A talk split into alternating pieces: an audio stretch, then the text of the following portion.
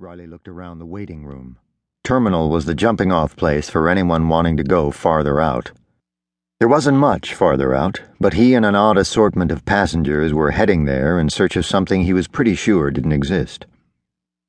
The debris from the barbarian Minel attack had been cleaned up, but the reason for the attack was unclear. Maybe it was the weather here on the equator, first freezing cold, then wet and hot. April is the cruelest month, Hizpedia said breeding lilacs out of the dead land, mixing memory and desire, stirring dull roots with spring rain. Hizpedia said things like that, and other things he found more comprehensible and less benign. What is April?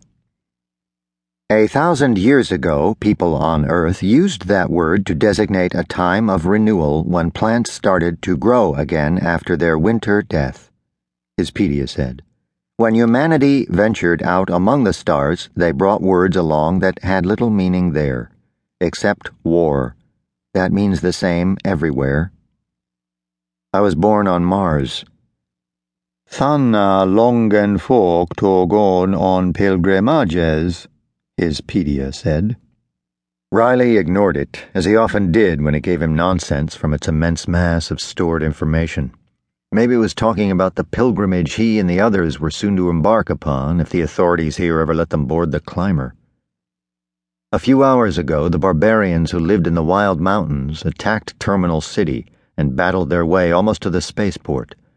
They killed hundreds of civilized Minels and a few outworlders as well, including a couple of humans. Riley himself had dispatched half a dozen of the barbarians when they approached the barricaded port shooting them in their vulnerable underbellies as they reared up to launch their spears and arrows, and killing the last one with his knife when it fought within reach. Riley had questioned Minel officials, but their answers were the equivalent of a human shrug.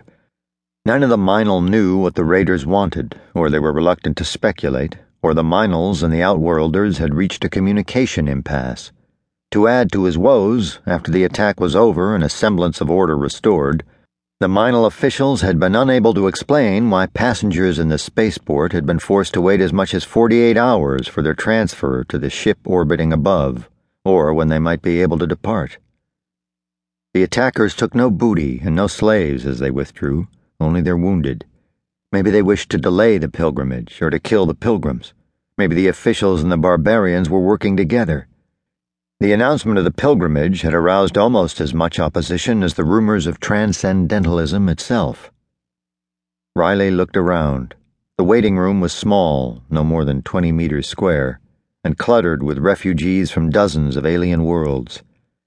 They had been living here in the waiting room, and some of them had slept here, and their trash had piled up under the seats, the pedestals that passed for seats if you were built differently, and the supports used by some species. The odors of strange spices and fetid emissions were a miasma on the air currents. The way it smelled depended upon your origins and your organs. The far wall was transparent except for a cloudy portion in the lower left hand corner where a barbarian arrow had nicked it and a couple of bullet holes had not been repaired. Through the holes seeped the decay of the terminal tropical jungle. Beyond was the spaceport out in the bay with its standard space elevator like an almost invisible black bean pole ascending into the clouds above. A climber waited at its base. Beyond that lay the terminal jungle, green and orange and blue masses of vegetation ending at the mountains that entirely surrounded this basin except on the ocean side. Behind the mountains, the reddish terminal sun was setting in a gulf between the clouds. Afterward would come the terminal night, far blacker out here in this remote region of the spiral arm than that on Mars. Riley turned his attention back to the waiting room and its occupants, trying to identify who was a pilgrim and who was here on some other business. Playing this kind of game forced him to pay attention to details. No matter what the people who had implanted Hizpedia thought, he was no superhero. He was a survivor, and he had survived so far by paying attention. Most creatures didn't. Most creatures died sooner than they should. That heavy planet alien standing on a tripod of its two trunk like legs and its thick tail. It had been a stalwart in the fight against the barbarians, hurling them aside with ease and sustaining cuts that seemed to heal as they were being sustained. It was not paying attention now, with two of its eyes closed and its short proboscis swaying. Riley didn't think it was a pilgrim. Heavy planet aliens already thought they were perfect.